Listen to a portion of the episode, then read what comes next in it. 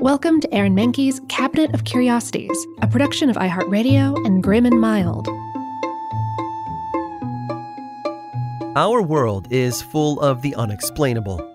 And if history is an open book, all of these amazing tales are right there on display, just waiting for us to explore.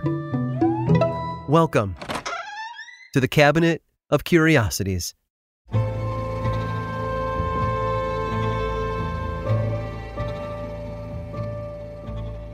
Spend enough time at sea, and your eyes could start to play tricks on you. You might see phantom sea creatures in the distance, or even a mass of land floating above the water. The latter is called a Fata Morgana and was named after Morgan Le Fay, the powerful sorceress from Arthurian legend. It was believed that her powers had caused fairy castles to sprout above the waves. Perhaps Morgan Le Fay was behind another mysterious ocean mass one that has confounded explorers and cartographers for hundreds of years. What was nothing more than a speck on a map became the legend that launched a thousand ships. One of those ships belonged to John Nesbitt. Nesbitt was a soldier. After fighting in the Thirty Years' War during the 17th century, he probably should have settled down with his wife and family back in Scotland. But Nesbitt couldn't shake his sense of duty. He continued to serve in battles between 1666 and 1679 before being labeled an outlaw for his extreme religious views. However, while captaining his own ship one day in 1674, he noticed something in the water. His map showed it as nothing more than a tiny circle, an island. It had appeared on maps since the mid 14th century, yet no one had ever stepped foot on it before. On this day, John Nesbitt would be the first, he and his crew headed toward it. They dropped anchor once they'd gotten close enough and went out in rowboats to investigate. Once they came ashore, the men lit a fire and observed the local wildlife. Enormous black rabbits hopped around everywhere. There was also a large castle made of stone, its only occupant, a man believed to be a wizard. As they explored the island, the crew met another old man who had lived there for quite a long time. He gave them gold and silver to take back to their ship. When Nesbitt told others back on land about his expedition, he was met with one of two reactions either laughter at his expense or more questions than he had answers to. Another captain who heard Nesbitt's stories decided to see for himself. He and his crew sailed to the island and, surprisingly, had the same experience. They saw the castle, the rabbits, and met the old man who bestowed them with gold and silver, just like Nesbitt. After that, as sightings of the island shrunk, so would its appearance on nautical maps. No one saw it for 200 years. And then, in 1872, explorers Robert O'Flaherty and T.J. Westropp claimed to have spotted it from their ship. Westropp allegedly visited on his own three separate times before bringing his family along. On the voyage there, the Westropps said the island appeared and then disappeared without a trace. According to the legends, the island only appears once every seven years, when the fog that normally surrounds it lifts, allowing sailors to catch a glimpse. And the name of this mythical land? They called it Brazil. No, not that Brazil. It was also known as High Brazil, named for Breasal, the Celtic name for the High King of the world. Maps dating from 1325 all the way up to the 1800s positioned it about 200 miles off the coast of Ireland out in the Atlantic Ocean. There's a long history of mythology and folklore surrounding the island. Aside from the rabbits and the magician, it's been said that Brazil is also the Irish version of Mount Olympus, home to the gods of old.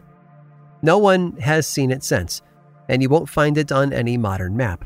But some say it's still out there, waiting to be found. An island shrouded in mist, as well as mystery.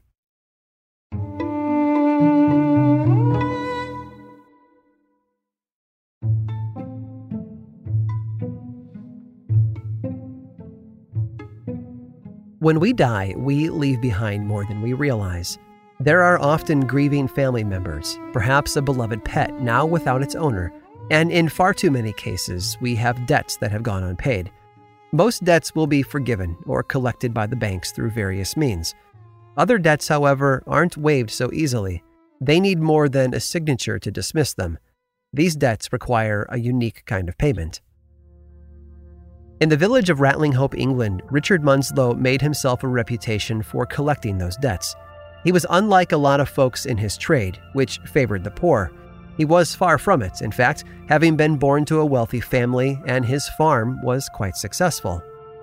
But Munslow loved his neighbors and wanted to do something for them at one of the saddest points in their lives. So, whenever one of them died, Munslow would venture to the graveyard and eat over the body. You see, a person who died suddenly didn't have the time to confess their sins to a priest or to God, thus leaving their souls impure. An impure soul was unable to move on to heaven. However, there was a way for the soul to be cleansed after the fact. It was believed that consuming a meal over the dead would absolve them of their sins, which would then pass on to the sin eater instead, allowing the soul to move on.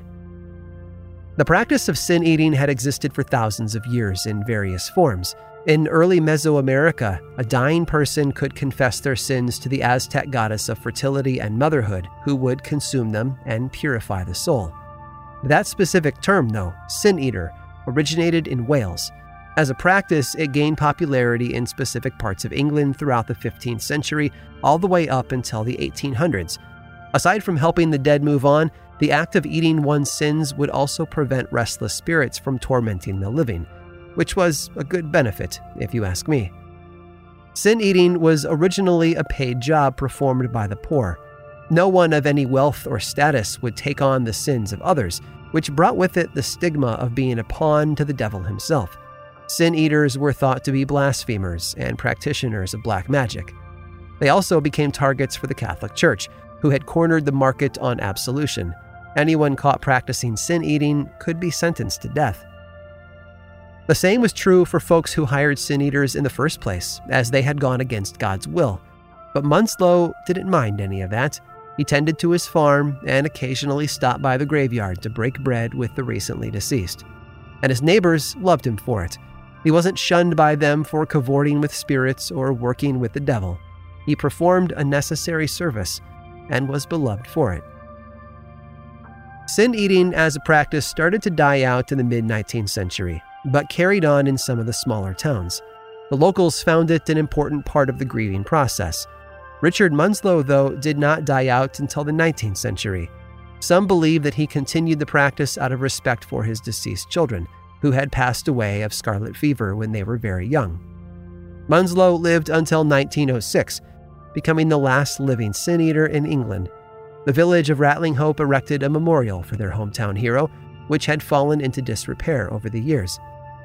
In 2010, the town got together to restore it to its former glory, a lasting homage to the man who sacrificed his mortal soul for his friends and neighbors.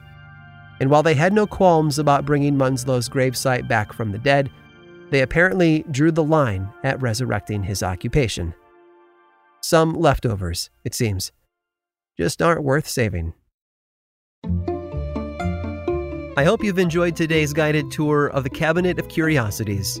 Subscribe for free on Apple Podcasts or learn more about the show by visiting curiositiespodcast.com. This show was created by me, Aaron Mahnke, in partnership with How Stuff Works.